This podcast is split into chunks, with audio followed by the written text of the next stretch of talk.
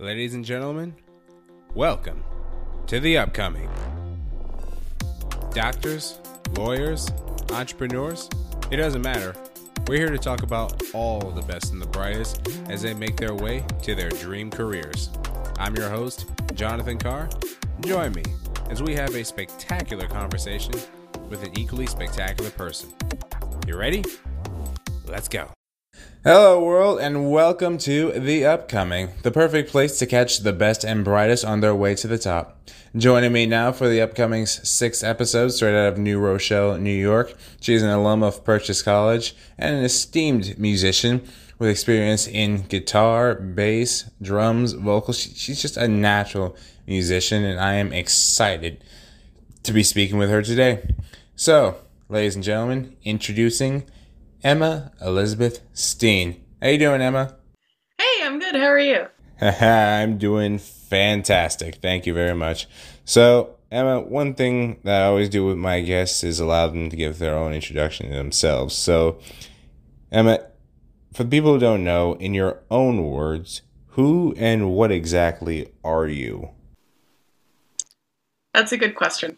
Um, so, I like to think of myself as a composer first, performer first, um, but I've always had a real passion for things like um, teaching. I've always had a real passion for just like, a, if you ask me something that I know about, I will spend the next hour explaining it to you. Um, I've always had a passion for things like theater and literature, and I think that um, I think that music has been the best way for me to funnel my various other loves into one kind of laser focus.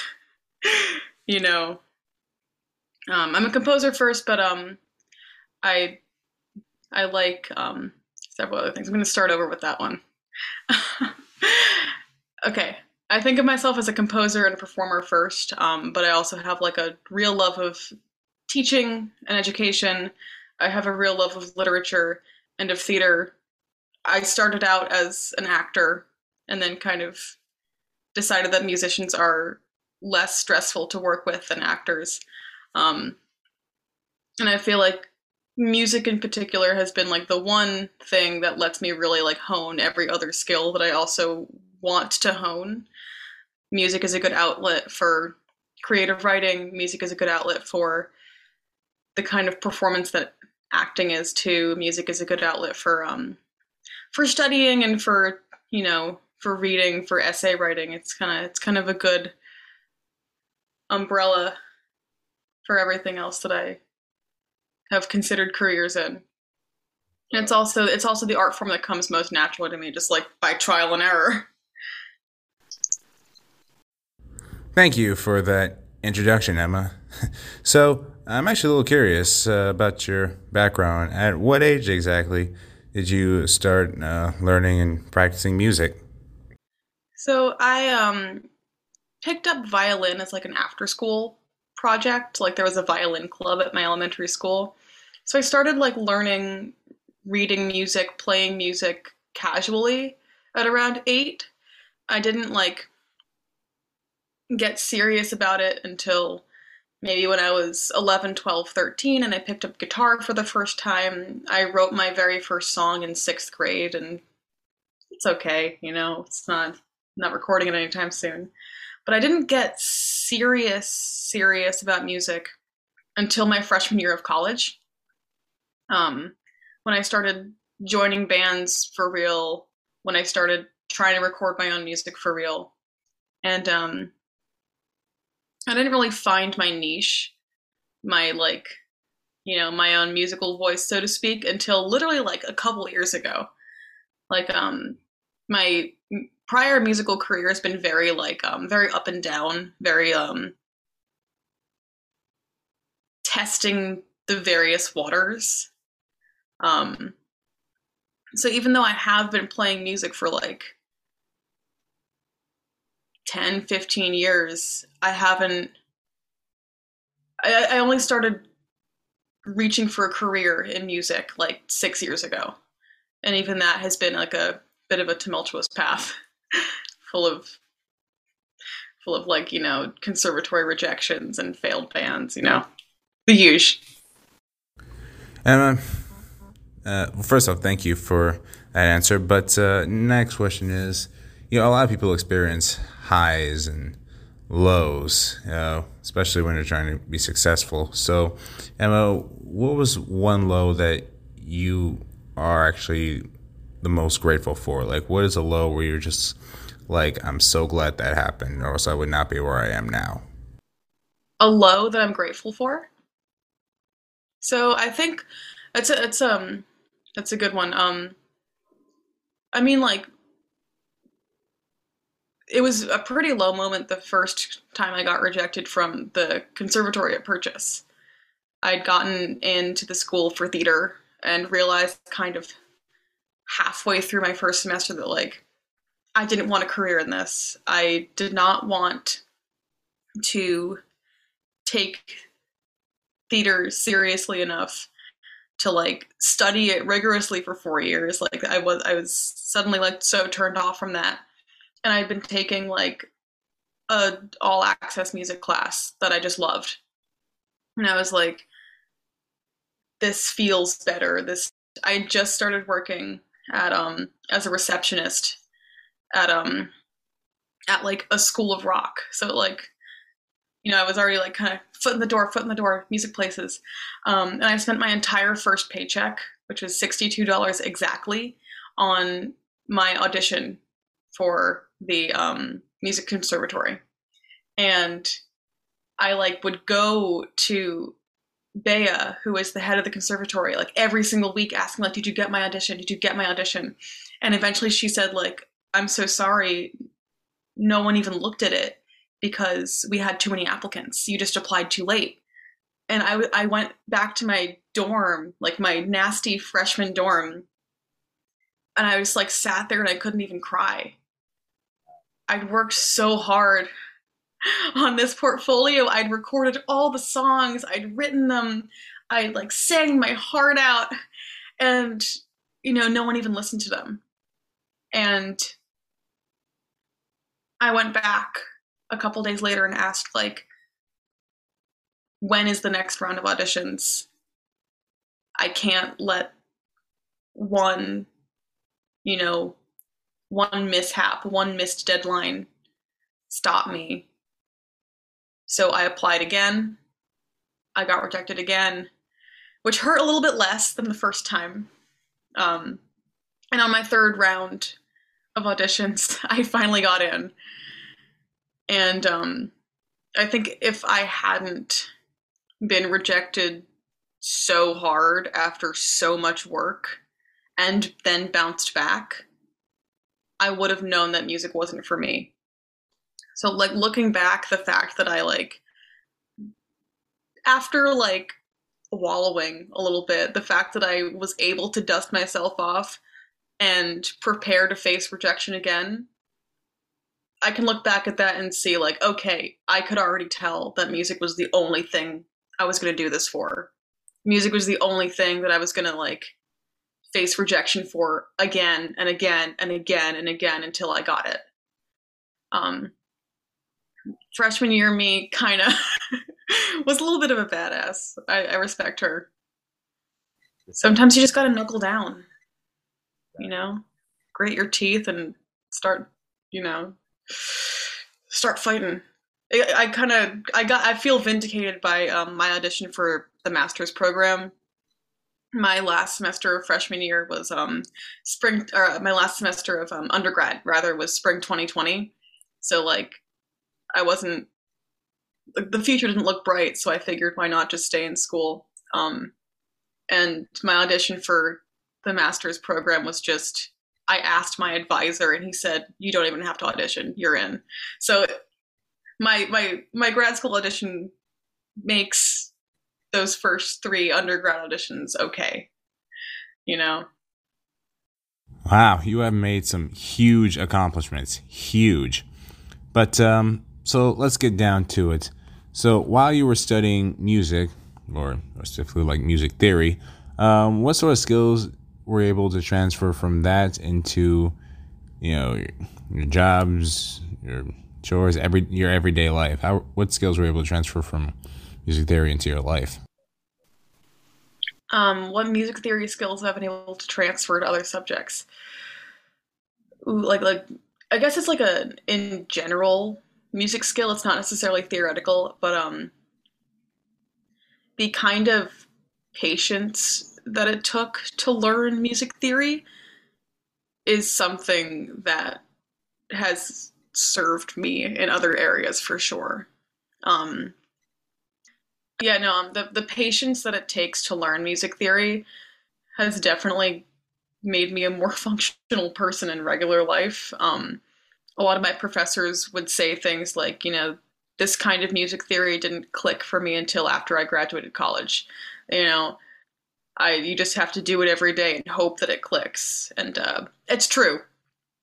A lot of the concepts that I was trying, like, really struggling with in my 101 classes, I'm understanding them now as I'm trying to teach them to other students. Um, it's like the long road to mastery. Like, sure, I won't get my dream job right now, but I can take the baby steps. I can learn the scales. I can do my arpeggios, and you know, it'll click eventually. You know, it's it's a little bit zen. It's a little bit like a it's a little bit meditative. You know, you just sit there playing your scales, and you think, okay, I made a mistake as I crossed under on F next time I play this scale, I will pay extra attention to my thumb, you know? And that kind of like stop, gather the details of what went wrong, make sure you know how to fix them approach has helped me be a calmer person in my entry into adulthood.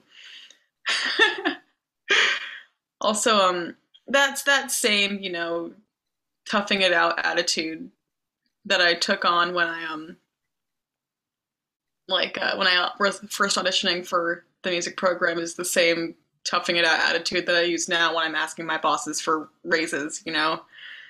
There's a certain amount of just like I'm going to plant my feet and deal with some some kind of bull and it's going to work out however it works out. I think um in regards to your question, the music theory patience thing is a little bit more podcastable. You know, that, that kind of like, I am going to spend six months learning a song attitude does get you far once you start applying it to other things. Thank you for that, Emma. So now I'm a little bit curious because I know you said you wanted to go into higher education, and help inspire others. So I'm a little bit curious about another thing the inclusion of the internet, because we both know YouTube hosts a plethora of different musical artists uh, who each have their own way of teaching. Uh, do you think it's still necessary to learn from classic artists like you know, Chopin or Beethoven, or are they becoming more obsolete? Like, because we have people learning from like learning like their to create their own melodies and like learning songs from like the 60s and 70s so you think it's still necessary to learn from like classical artists or not so much anymore you opened a huge can of worms here because i have so many opinions about what we consider classical music i think that um you know, first of all, like classical music is like an era of music. You know, it's like a, a very set timeline. So even though we may think of like Debussy as like, oh, he fits in the classical canon of music, he's not like classical music. You know, he was alive more recently than, you know, the 17, 16, whatever hundreds. Um, so I think that the idea of like what we in Western, the Western world, the English speaking world, um, call classical music is like such a narrow like narrow span of time narrow scope of artists like we hold artists like beethoven and bach in such high regard that we design our entire music curricula around them. And i think it's kind of a loss for people who want to learn any other kind of music. If you audition for a jazz program, any jazz program, they'll likely ask you to play some kind of classical piece for your audition. Like if you're a jazz pianist, they might ask you play some kind of classical etude. If you're a jazz guitarist, now play a Fernando Sor piece, you know. They won't ask you to play a jazz piece or a folk piece if you're auditioning for a classical program, you know? I mean, I, so I think we definitely hold the Western classical canon of artists in way too high a regard. I think that, yes, they're all masters of their craft. Like, I'm never going to deny that, like, they were good composers, good artists.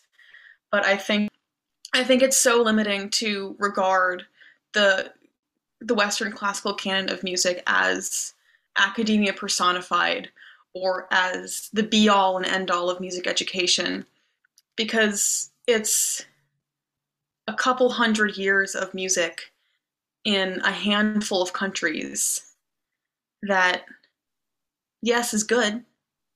I listen to i listen to you know mozart i listen to the magic flute. I love the magic flute I I love most of Mozart's operas actually. I think he's great.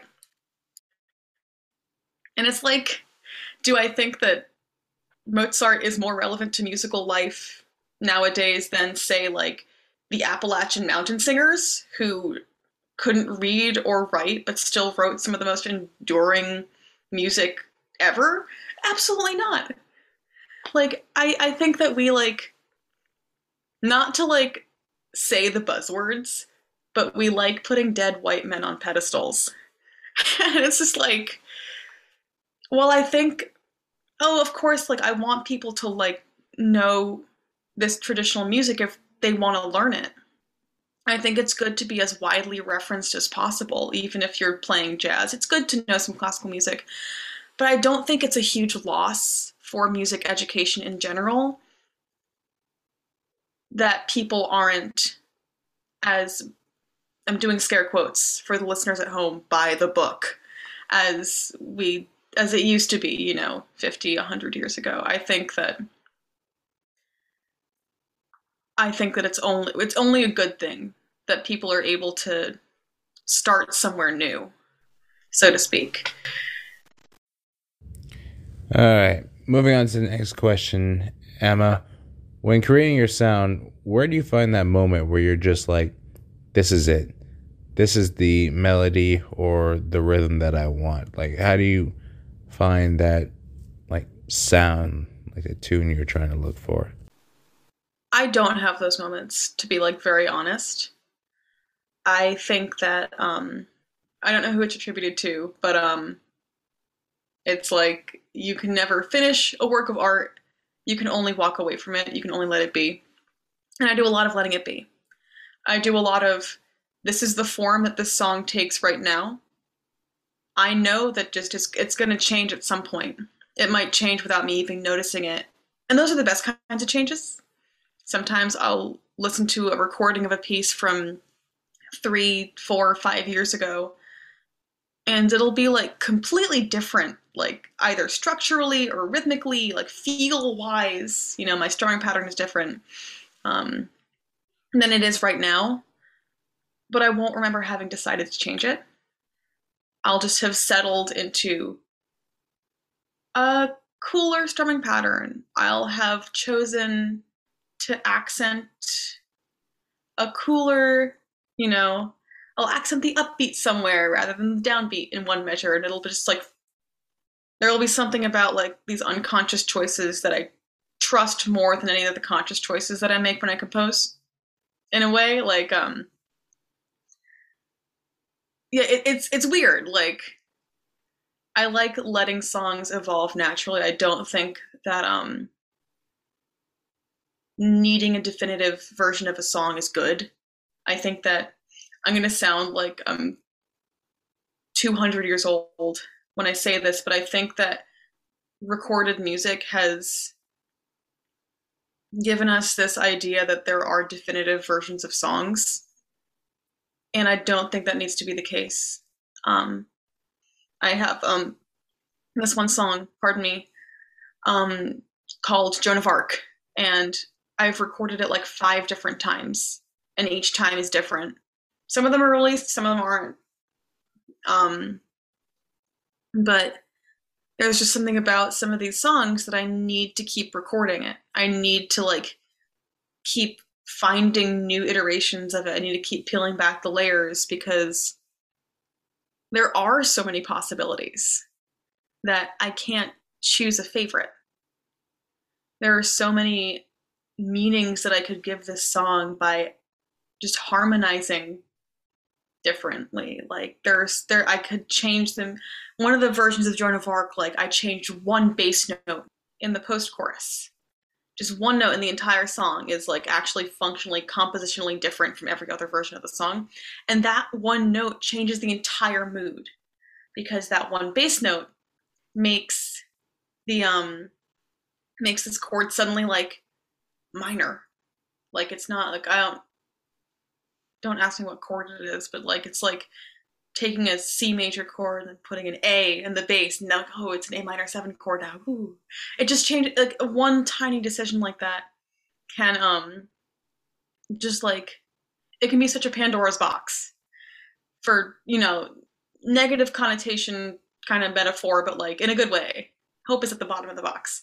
Um, so like, why would I limit myself to one sound, one recording, one version of the song. Um, I'm going to sound, you know, 200 years old when I say this, but I think that recording technology has made us feel like there can only be one definitive version of a song, and I don't think that needs to be the case. So I don't really have this is it moments.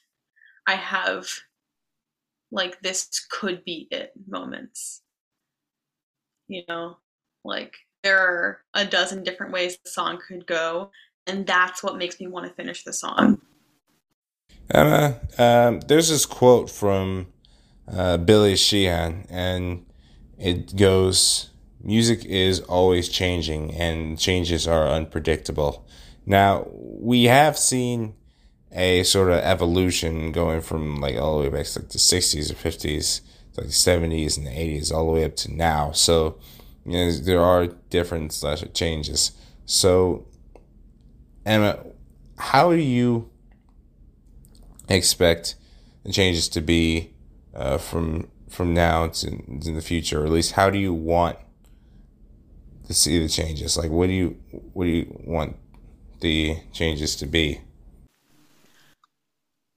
See, I, I this is like this is something that I don't like consciously think about a lot actually. Um, so you got me. Um, but just like off the top of my head, kind of, um, one of the things that I do think about is that um, recording technology has made like the dissemination of music a whole lot easier. It's made um, collaboration a whole lot easier. It's kind of made music. It kind of puts everyone on, on equal footing in a way you know, clearly like recording a song on GarageBand and recording a song on Pro Tools are two very different levels of recording music, but you know, one of the ways that I'm expecting music to change is that I think it's going to become more collaborative. I think it's going to become, I think uh, what I see a lot is like more people, at least in the DIY underground scenes, like getting together and jamming. I think that people think that um you know recording technology has turned everyone into like a lo-fi bedroom pop artist like sitting alone in our rooms like going like like typing on our computer and making like electronic music but i think also like um there's such an ease nowadays with like hey my friend from north carolina can you lay down some fiddle for my song I'll send you the stems. You can record it with whatever mic you got. Or like um you know like the ability to just like bring your rig to somebody's house. Like my um one of the bands I'm in, the Mops, the uh, other two members of the band um came to, you know, came to my place. We recorded harmonium parts for an entire album just like on the floor of my boyfriend's living room. Like music has gotten so intensely collaborative because collaborating has become so so easy with how affordable and portable everything is. So I really do expect people to just like continue that, you know, that kind of like we're all just to jam and we're all just to like play on each other's records and we're all to have like basement shows together. And that's like of course that's something that's been around forever, you know, basement shows are not new. But the um the ease and the access to like everyone's got a million projects, everyone's playing on a million albums, everyone's organizing a million shows. Like, it's all so easy. Like, I know people who are in like seven different bands because it's just like you can be. You can, like, like, I'm in like three bands right now and I'm not stretching myself that thin. You know? You can share me, you can share a Google Drive with me and I'll learn your songs and then you'll come over to my place and we'll sit on the floor and record it, you know? It's great. It makes me really happy. Like sometimes I'll get a text from somebody be like, "Hey, can you lay down vocals for this really quick?" And they'll send me a song and I'll just do it. Like that would be so impossible in like any era of the past. Like so that kind of ease of collaboration, I hope it makes people more collaborative. I hope it starts you know, encouraging people to just, hey, play on my record. Hey, play a show with me. Hey, we're gonna jam, and if some kind of crazy project comes of it, good, you know. Um, and it it almost feel it it feels like an old fashioned like oh everybody's got a jam we're all gonna jam around the fireplace but i also think it's like there's something that's so like nurturing about being in the jam circle and playing music with a million different people and you know there's something so like satisfying about showing up to somebody's pad and you know recording an entire album. My my first band the first band that i joined um that i actually recorded with like we just went to our producer's apartment in New Paltz and we recorded like an entire punk album. Like, I'm so happy that that could happen. And it's a good album. Like, we kind of played our asses off um, in our producer's apartment in New Paltz. Like, who would have thought? It makes me so happy to, to like know that that's the state of music right now that it's just so easy and that it's so accessible to literally anyone who's even curious. So I, I hope that music kind of continues just like becoming more and more accessible. I think that's that's the it's like the most likely path that I see happening and it's also the one that makes me the happiest. So, you know, more collaboration Everybody be friends. So, Emma, many people have all around a similar idea of what music is, but there's some who have an idea of what is not music. So, in your opinion, is there ever something that maybe couldn't be considered music or shouldn't be considered music or if it has like a sound or melody to it, could it still be music? Like what's your opinion on what's music and what's not music? So, like, my first instinct is, to talk about um, Water Walk or like 433, which are like John Cage pieces. And John Cage's whole shtick was like that, like pushing the limits of what people believe music. Water Walk, I'm gonna encourage you and also the listeners at home to listen to it and also to find a video of it being performed. Um, because it's him just walking around making different sounds with water. Like he pours it out of a jug. He like, you know, like I think he like rattles ice cubes in a glass or whatever. Like it can barely be described as music. Four minutes thirty three seconds. It's a piece where the musician on stage sits still and doesn't play anything for four minutes and 33 seconds. But then, like, I don't know, I still consider that music. There's still artistic intent. It's still technically organized sound. I think organized sound is the um my favorite definition of music. People like to say pitches arranged in a pleasing manner. And while yeah, technically, but like what about drum circles? Those aren't always pitched. Yeah, they're in a pleasing manner, but like that's purely rhythmic, dude. You know, like I I I don't I don't think that music needs a constrictive um, definition. I think that if you need it to be music, it can be. If you sitting still is going to be music, then yeah, the song becomes the wind whistling through the room. The song becomes the audience nervously rustling their programs. The song becomes someone in the back row can't stop coughing. And now that's what you're listening for. I think um there was this piece on the radio like that I remember I have like a really strong memory of like listening to this piece on NPR or something as a kid where um an audio engineer for um for like a podcast or something had left a loop of someone speaking running for like an hour by accident and it was just the same sentence over and over again and she realized like that after a while she'd started to hear pitches in the sentence that she'd been listening to on repeat for so long. So I think that humans are primed to hear things as musical. There's a reason that so many songs have heartbeat samples in them. There's a reason why there are so many pieces composed to sound like trains or cars because we hear the chug chug of a train and we think that's rhythmic, that's drumming, that's percussion.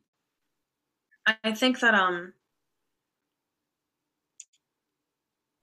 I don't think that something is definitively not music unless humans don't want it to be unless the the artist doesn't want it to be. Um there's a concept called um ngoma. I think it's a in dagbone i think. Don't quote me on that specifically. I took an ethnomusicology class last semester and i was like yes i know everything. Um but there's um there's a country that we studied where there's a concept of like music intended to be music and things that are merely musical in everyday life. So like a song that like farmers sing while plowing a field just to keep the rhythm of hoeing isn't necessarily music. But then there was a style of music and dance in that co- in that country um, that evolved out of just the song that you keep yourself occupied with while you're working.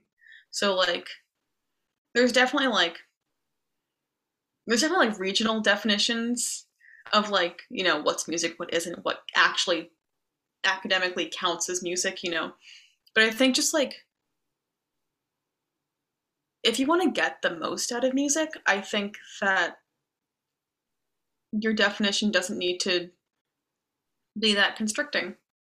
I think that you know the chug of a train is as much music as Stairway to Heaven, you know, because you know that chug of a train will evoke something in you. It will make you want to piece together the rhythm.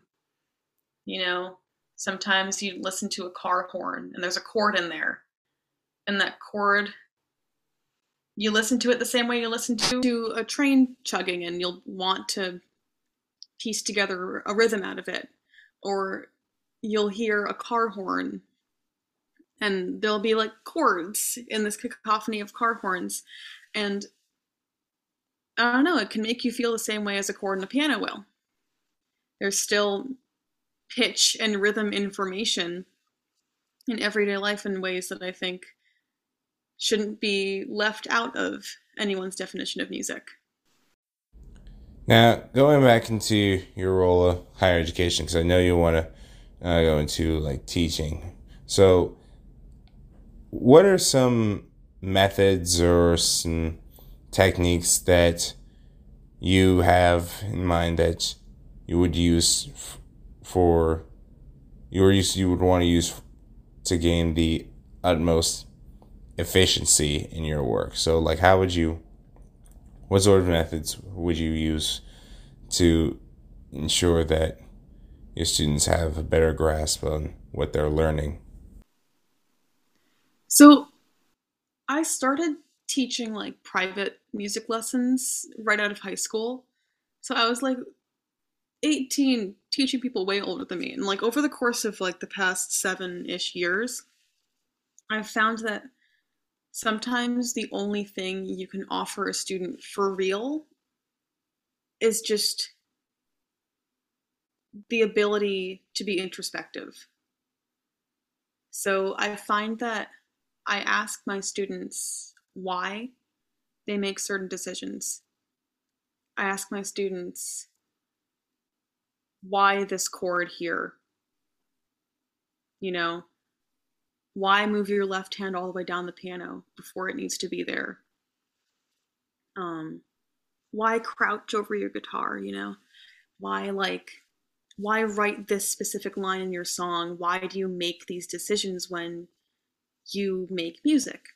And sometimes it's like um it's in, in songwriting lessons in particular, it's so hard to like you know have a structure to teaching songwriting because it's so personal to people. It's you know you're basically like they're paying you to read their diary in some cases. So i think um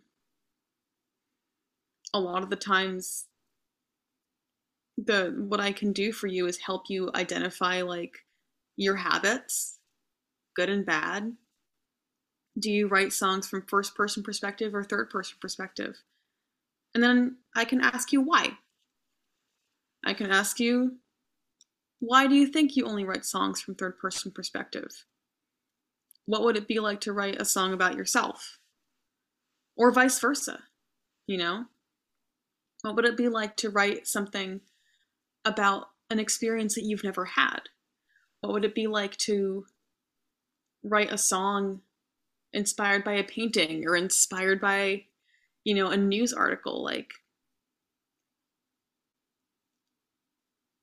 identifying patterns identifying habits and where you go naturally where you feel safe in your practice and then just letting the pendulum swing the other way. And i that, that's mostly applicable to songwriting lessons which is what i like teaching the most. But I think it's still applicable to um instrument instrument learning. Like, you know, I'll ask a piano player, you know, like why do you gravitate towards only this kind of song? Like, why don't we try playing a song that like requires you to play a lot of chords rather than just single notes? You know, I think um there's something like um I think uncurious about um music instruction that is just we go through the curriculum. I think there's something um, limiting about this song that your instructor learned from their instructor, learned from their instructor, and you just play it and then you on to the next one. I think um I think when I, whenever anybody's drawn to some kind of you know artistic practice it says something about who they are as a person and i think like it's it's it's never like a waste of time to just kind of ask somebody why music? You know? Why violin? Why songwriting? Why singing? You know? So i think the thing that i really want to offer students is just that introspection that first what do i do? Second why do i do it you know? Because that's what my professors have offered me. And that's what changed my musical education the most is that, like, why do I do what, what I do? And that's, um, that's the, um, the train of thought that really let me evolve. Just kind of want to give my students a little bit of a head start on that. So we both know music is like an art. It's one of the greatest forms of art in the world. Like the way people practice it, the way they put it into motion, the way it resonates with the crowd. Like music is not only one of the greatest forms of art, it's also one of the most attractive forms of art. But there are there are things that people would consider art that many others would not, like architecture or, pottery or just or planting just planting, you know, like planting food or something. And so like in your eyes, how would how would you how do you feel about this? I think like so many people describe like um like the art of interior design. The art of like the art of cooking is one you hear all the time. The art of cooking, the science of baking, you know. But like there's like a certain level of like intense passion that you feel that people feel about a subject where they start calling it art. I think that they're right, you know? You know, I watch my boyfriend solder together a computer, and to him, it's art. And the way I see him talking about it, the way that he can like explain every single component the way he explains like i'm using this type of solder my iron is at this temperature exactly. It's art in the same way that i watch my little brother choose the colors on his paint palette. You know? I think that um like humans who create anything are like art like creation is an art maybe is that what I'm trying to say? Like any act of creation by a human because they feel moved to is art.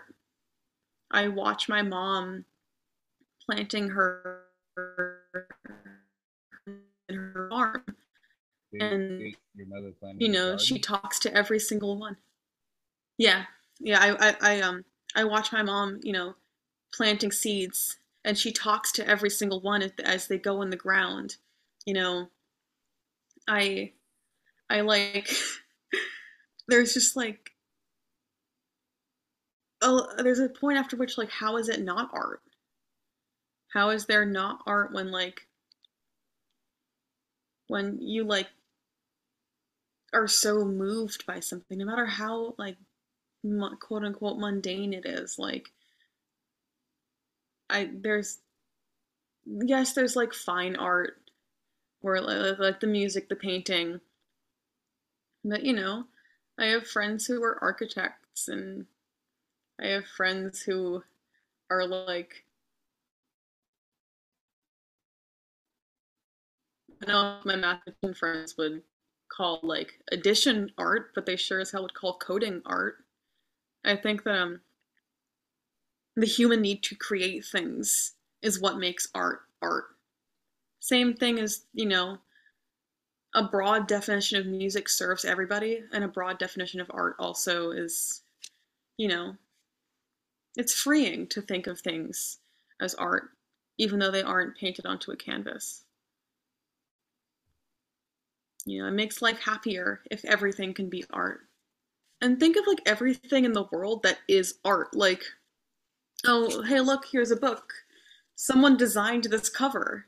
Some graphic designer went to school to be able to like perfectly align all of this typeface. Someone cut this pattern and sewed love into every stitch, you know? Ideally, you know, with, with the way the mass production of textiles is in this in this world that we live in. You know, maybe someone didn't sew love into every stitch of the shirt that I'm wearing. Um, but someone still drafted the pattern, someone still cut it, someone still put it together. That's hours and hours and hours of human labor, of the human act of creation, you know? Someone had to design every single thing in every single room that all of us are in, you know? It's, it's artistic the way it all came together, you know? So, I'm actually a little more curious about you. So, I know we've talked a lot about the beauty of collaborations and being able to come together through music, but, and I know you've worked with a lot of people trying to get your albums and your productions done, but I'm actually a little more curious about your process when you are alone. Take it like this I was once in isolation at work.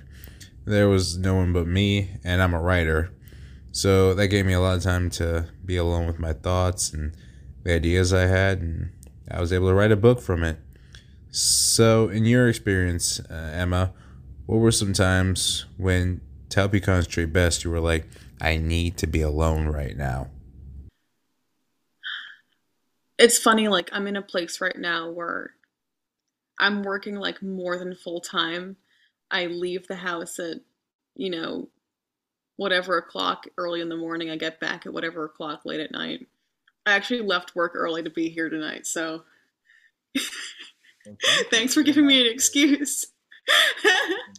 um, but yeah, I'm in a place right now where I just like am so infrequently alone that I feel like it's affecting my creative process. I'm having like half baked ideas for songs, and I'm like, if only I could just like put down the phone. If only I could just like stop like filling people's orders. Like if only I could like stop helping customers, I could just like let loose. Um I honestly think like my most fruitful periods of writing have been like the summers between school years. You know, where I'm like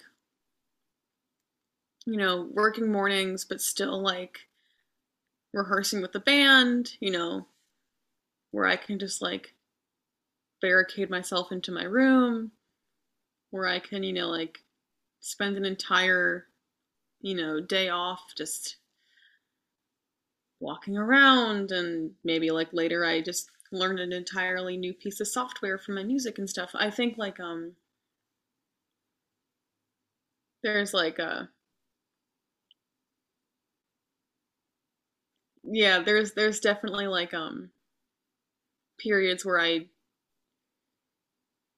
there are so many ideas just swimming in there that I can't pin them all down unless I can just have a second.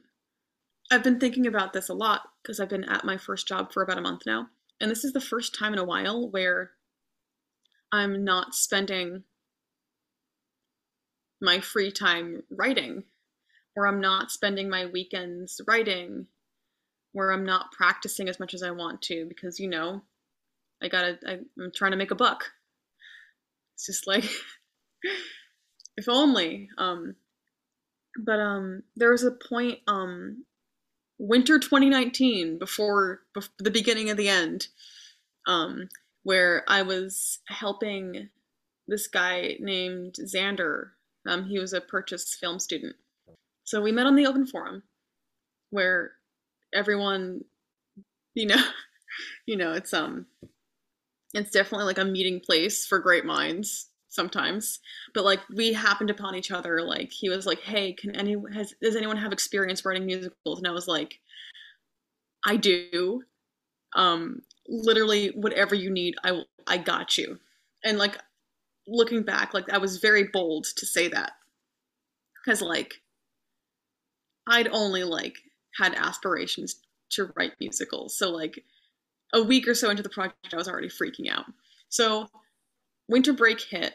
I'd met with Xander a couple of times and we'd really like hashed out. He's a brilliant, brilliant filmmaker, by the way. Um, and we'd like gotten like the mood boards together. He'd given me like his um references, like what he wanted it to sound like. He was like, I want this to sound like Over the Garden Wall. I want this to sound Golden Age, like The Wizard of Oz and it was like this fantasy musical about a little kid who gets lost in a maze. And it was like the middle of winter break. I was freaking out because I was like, this is so many songs. I like can't handle this. I'm so out of practice on piano. I was not the best at um notation or sight reading at that time. So like I needed to write all these scores for all these musicians who were going to play the parts and sing it. And I was like, maybe I can just spend most of winter break either alone in my room or maybe I can, you know, let my boyfriend drag me to cafes and I can work in the daylight. But I just kind of like and Andrew who was wonderful was like very um very supportive. He was like we're to you're to do this by the light of day, you know. You're to um, you know, if you need someone to talk out loud to, I got you.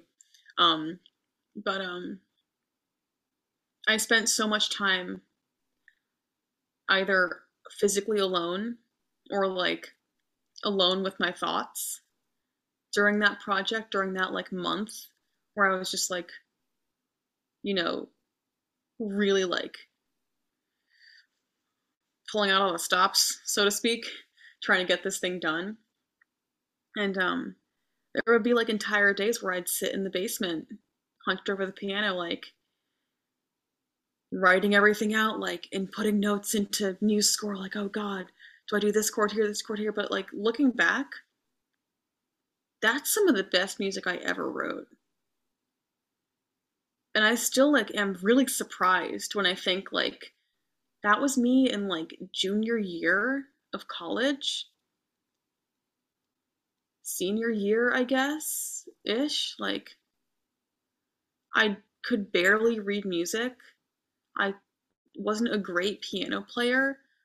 I'd never like arranged for horns. I'd never written a musical despite my saying that I had. But when I showed it to Xander and his team, they were like, wow, this is great. And looking back, like, I wish the pandemic hadn't cut that project short. I want to hear it like brought to fruition. I I like all of that time that I just spent like basically talking to myself. you know, you know, with my like mad scientist like Pepe Silvia board of ideas like God, that paid off. And I missed the opportunity to like have that kind of time like it kind of feels like that it's not even like lonely in a bad way that kind of like lone you know i'm just gonna let my mind swim kind of time is such a luxury now. That could only happen in college kind of and it'll you know it'll happen you know down the line when i have like a I really miss that freedom to just be like, today is my day to not speak to anyone and to just write everything I need to, you know? I I really miss that. I really miss that kind of day. But you know. Say la goddamn V. I really screwed myself over um my last two years of college because I um I took 30 credits the last four the last two semesters of my undergrad. So I, I just like, I didn't give myself any free time. But still, I feel like I had more free time taking 30 credits of classes than I do now. And it's like, I miss it. I want it back. I'll go back to school just for that. All right, Emma, last question. When looking at your legacy years down the line, um, you know, what is it exactly that you want people to remember the most about you? Like, what is something you want to be best remembered for? I want to make people happy. Um, I know that's like so run of the mill, um, but I have this like view of myself that like from the outside I just feel like people view me as like you know this big and like gloomy and you know I I don't know. I I don't love to think about that because, like, you know, I want to be remembered for doing things that I enjoy, not necessarily for like huge accomplishments. I want to be remembered for the people that I have yet to meet, you know? I think I mentioned um, when we were like messaging on LinkedIn, like my the project that I like daydream about right now is um like a documentary series about the um the folk music of different regions of the country. So like my dream right now is to just pack up in like ideally in a Chevy Astro, um, but I'll take anything and drive around the country, like looking for people who are still singing these hundreds of years old songs and ask them like what the hell are you doing in the digital age like i want to like learn from people who've been playing the banjo for 60 years and never had a formal lesson. I want to like i don't know. I want to be remembered as like I want to be remembered as an outreached hand. I want to be remembered as like a bit of an invitation of a person, you know? And I think that to me, it always feels unwise to preemptively think of what my legacy will be because then I get scared that it will never be as grand as I want it to be. And I start worrying, like, well, my records aren't doing great right now. How will they ever do great enough for me to have an actual legacy? But, you know, I want to be remembered as a shoulder. I want to be remembered as an ear. I want to be remembered as, like, um, I don't know. As long as I can get somebody to laugh, that's all I want to be remembered for. And I, I really mean that from like the bottom of my heart. Like, it's one of the reasons I love teaching. Like, when you have a student who just like, who like finally gets something to click, that's the best feeling in the world. Like watching someone go through like, there's five stages of grief, maybe there maybe there are five stages of joy. Maybe someone's figured that out. I I haven't googled it, but like you can see like the proverbial five stages of joy on somebody's face when they finally learn a song that they love, and they're like I ha- like it's so contagious and I want that I want to always be surrounded by that. I want to always be surrounded by people who are doing things that make them that happy. Like, I think that it's the least that we as people, we as humans deserve, you know? Like,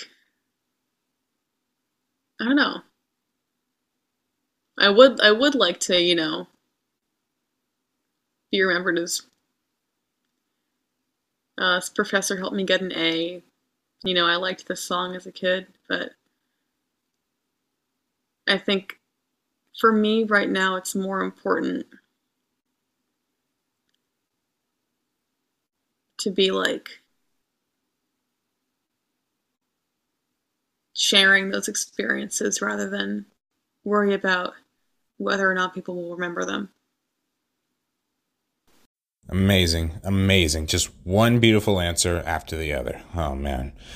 All right, ladies and gentlemen. So that is it for episode six of The Upcoming. I want to thank you so much, Emma. Thank you so much for being a part of this amazing conversation. Thank you for having me. Like this, this was wonderful. I, I love talking to people. I love, um, I, I love the camaraderie of like us ex purchase kids too. We're a good group. All right, folks. So stay tuned for next week where we've got another awesome episode coming your way. That is all for the upcoming. See you next week. Good night.